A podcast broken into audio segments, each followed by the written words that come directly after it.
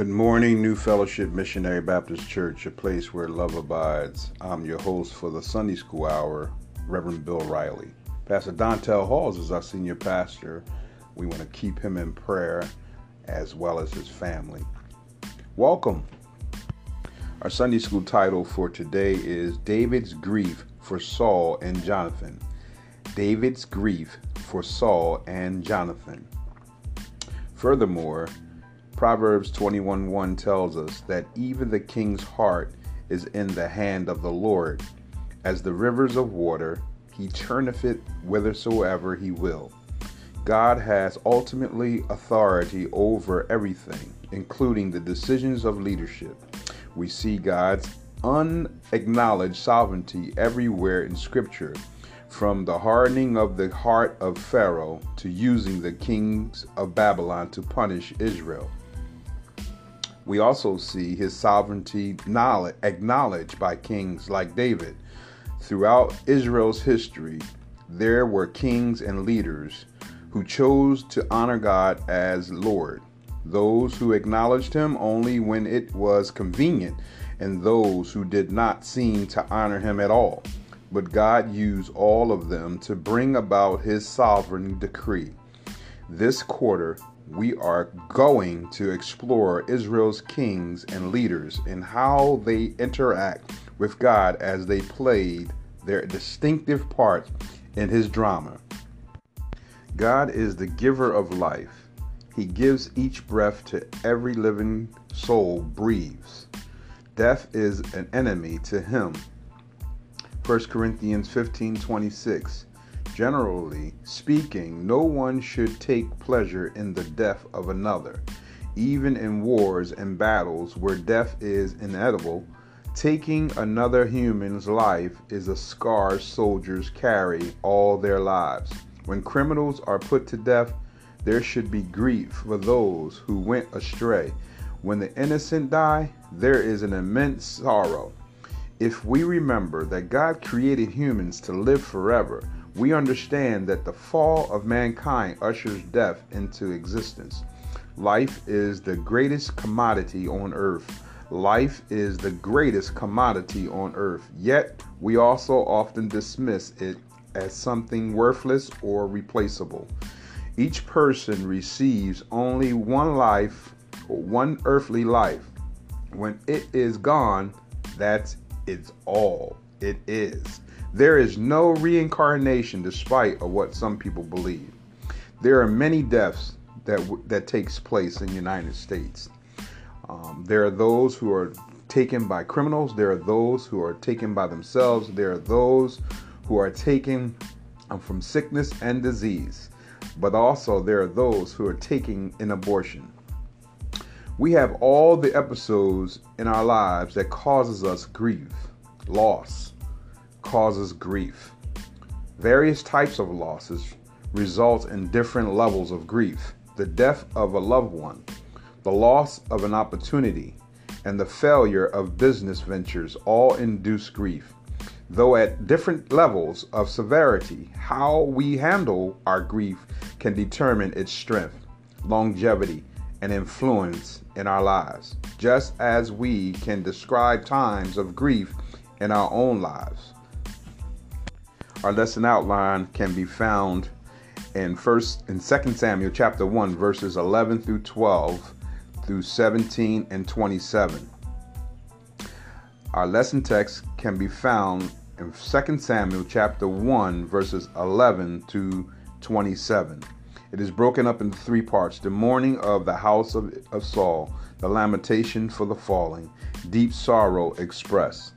2 Samuel chapter 1 verse 11 then David took his took on his clothes, took hold of his clothes, and rended them, and likewise all the men that were with him. And they mourned and wept and fasted until even. For Saul and for Jonathan his son, and for the people of the Lord, and for the house of Israel, because they were fallen by the sword. And David lamented with his lamentation over Saul and over Jonathan his son. Also, he bade them teach the children of Judah the use of the bow. Behold, it is written in the book of Jasher. The beauty of Israel is slanged upon thy high places. How are the mighty fallen?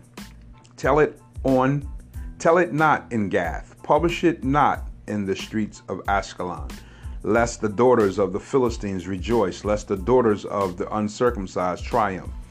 Ye mountains of Gilboa, let there be no dew, neither let there be rain upon you, nor fields or offerings, for there the shield of the mighty is vi- vilely cast away, the shield of Saul, as though he had not been anointed with oil.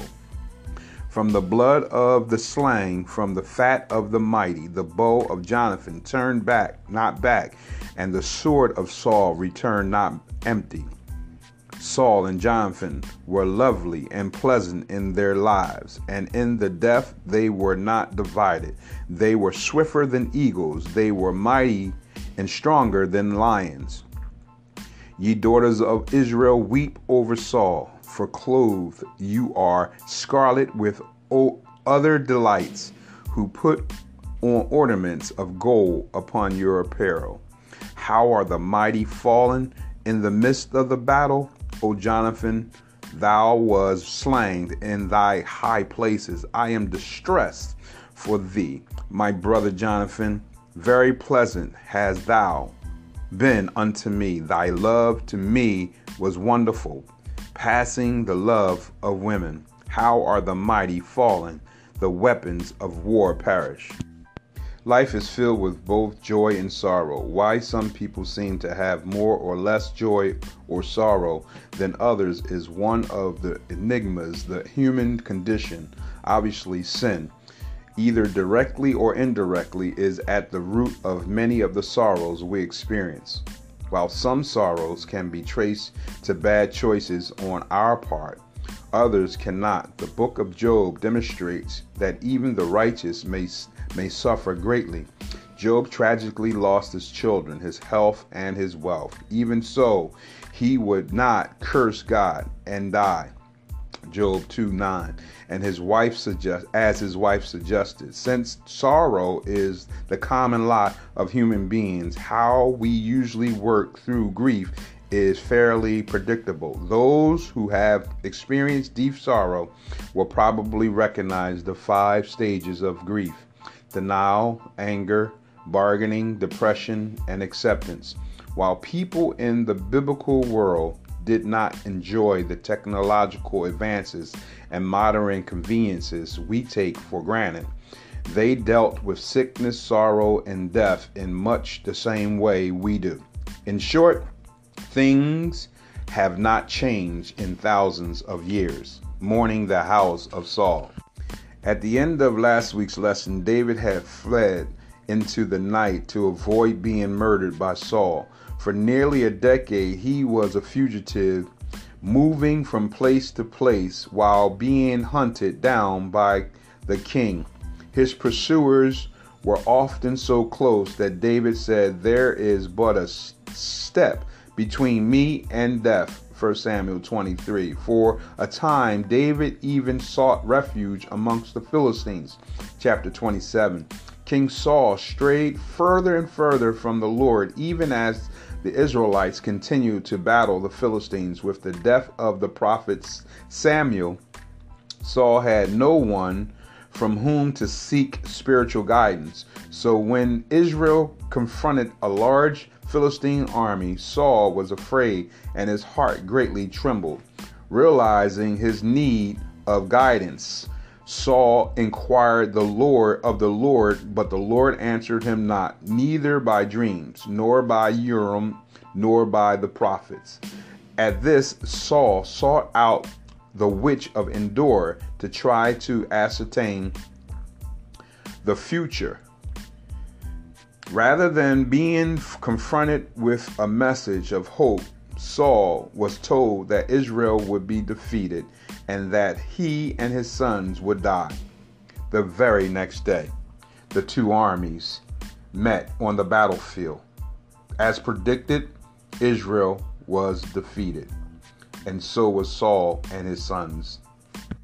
I probably won't get through the whole lesson, but I just wanted to bring up some interesting insights on this week's lesson. My today's aim is to be able to see God providence through the lives of David, King Saul, the Philistines, the Amalekites, everyone during this period of time and how God is circumnavigating his purpose and his plan for his provision.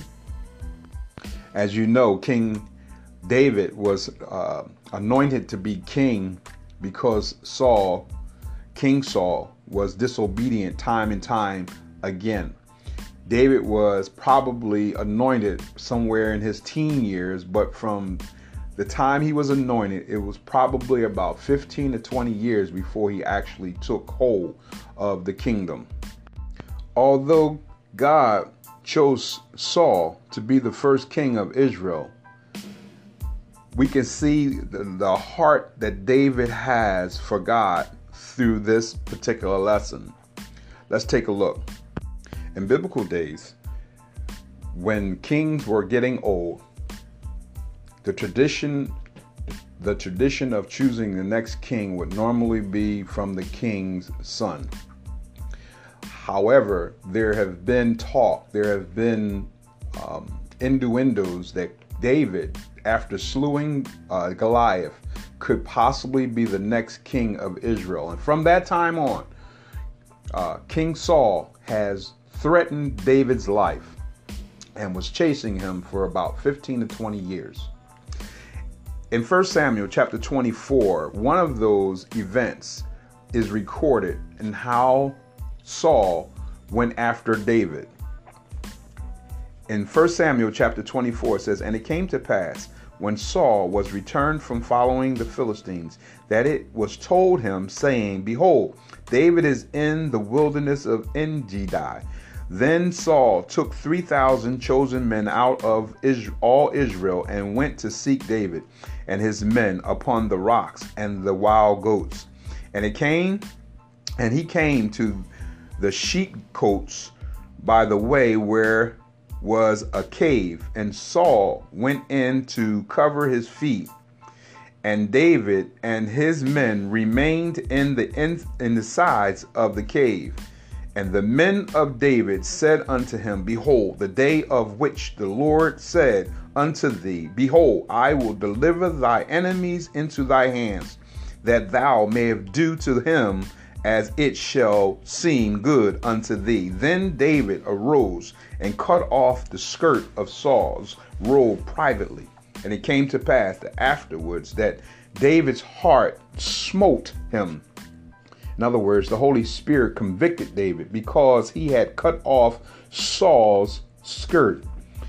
And he said unto his men, The Lord forbid that I should do this thing unto my master, the Lord's anointed, to stretch forth thy my hand against him, seeing he is the anointed of the Lord. So David stayed his servants with these words, and suffered them not to rise against Saul. But Saul arose out of the cave and went his way. David had an opportunity to kill Saul However, you see the anger and the frustration of the men that David had hung, hanging around him. They wanted to kill uh, King Saul. They wanted to get rid of this this pursuer of this fugitive. They had an opportunity. They wanted to persuade persuade David. David might have wanted to kill King Saul, but couldn't because his heart was in um, control of the Holy Spirit of God. At this time, David has made an alliance with the Philistines, and the Philistines' government was governed by these warlords of five particular cities. However, during this time, David was also pursuing after uh, the Amalekites and other nations, small nations, renegating their their land and also their goods. Basically, David is trying to prove to the Philistines that he is no longer in allegiance to Israel.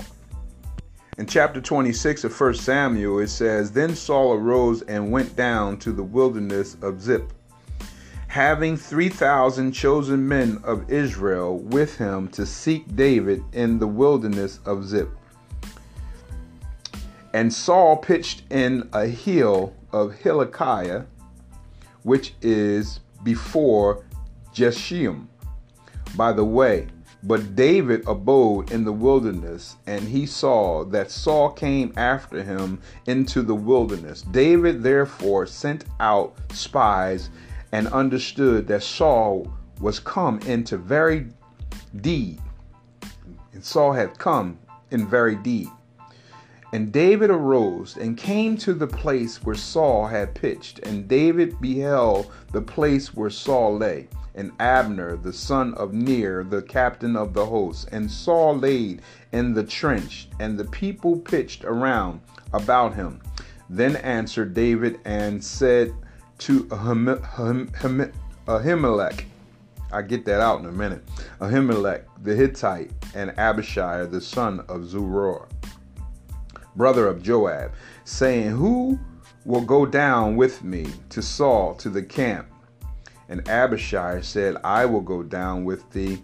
So David and Abishai came to the people by night, and behold, Saul laid sleeping within the trench, and his spear stuck in the ground at his boister. But Abner and the people laid around him about. Then said Abishai to David, God has delivered thy enemy into thy hands this day. Now, therefore, let me smite, I pray thee, with the spear even to the earth at once, and I will not have to smite him the second time. Wow, what great anger. And David said to Abishai, Destroy him not. For who can stretch forth his hand against the Lord's anointing and be guiltless? David said furthermore, as the Lord liveth, the Lord shall smite him, or his day shall come to die, or he shall descend into battle and perish. The Lord forbid that I should stretch forth my hand against the Lord's anointing. But I pray thee, take thou now the spear and at his boister and the cruse of water, and let us go. In 1 Samuel chapter 26, verse 10, David pronounces maybe the fate of Saul. Um, well, basically, what David's saying, the battle is not ours, but it is the Lord's.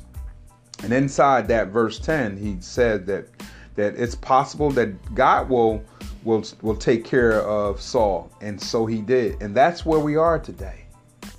After all these years of being pursued by Saul, after being um, hated by what he's called his father of the kingdom. David grieved after Saul.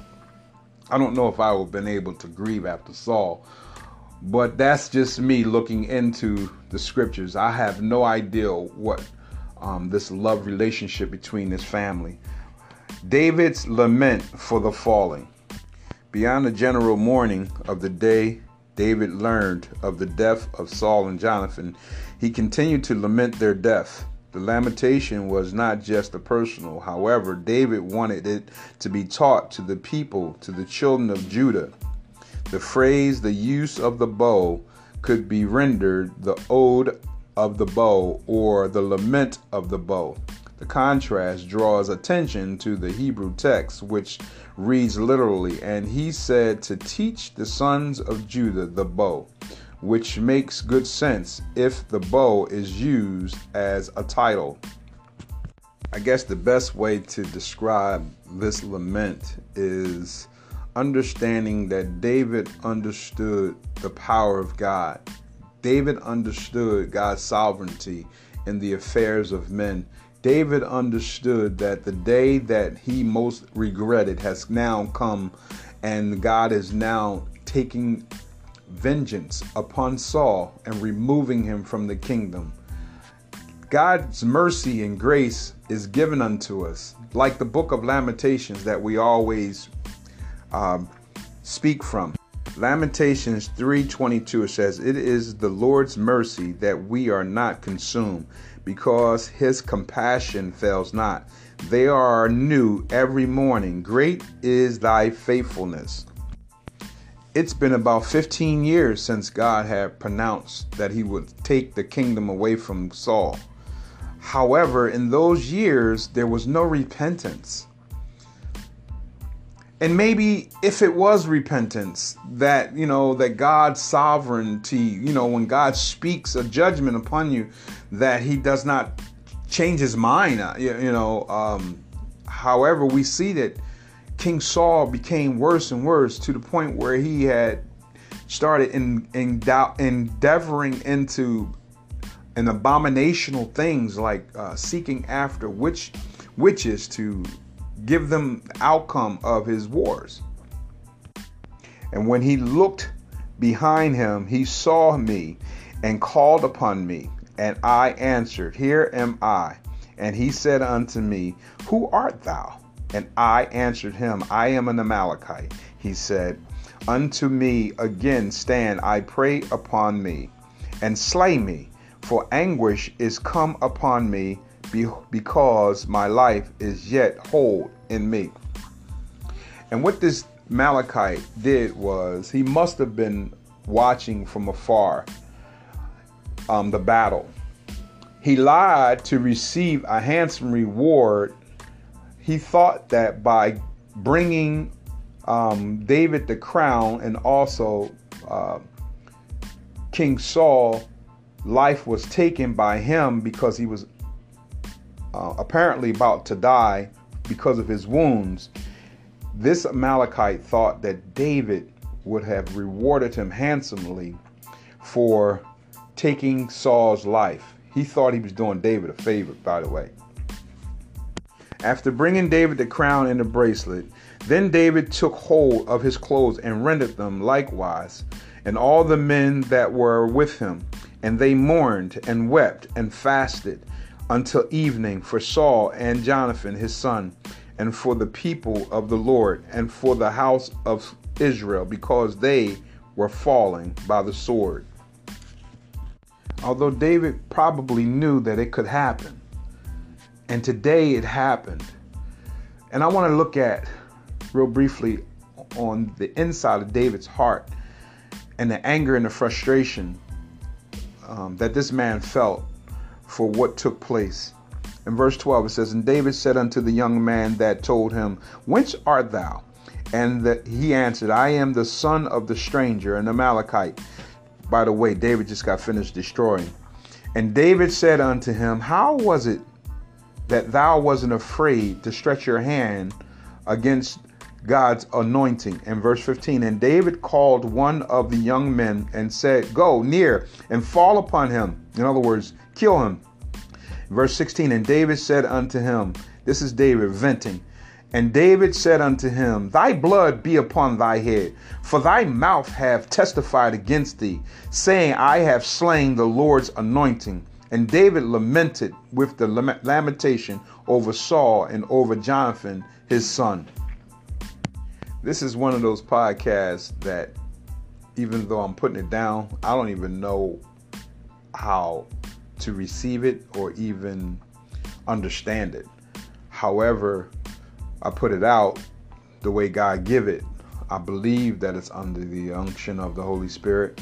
However, hopefully that this will make sense to you in some way, find you where you are, and may the Lord bless you and keep you, and heaven smile upon you.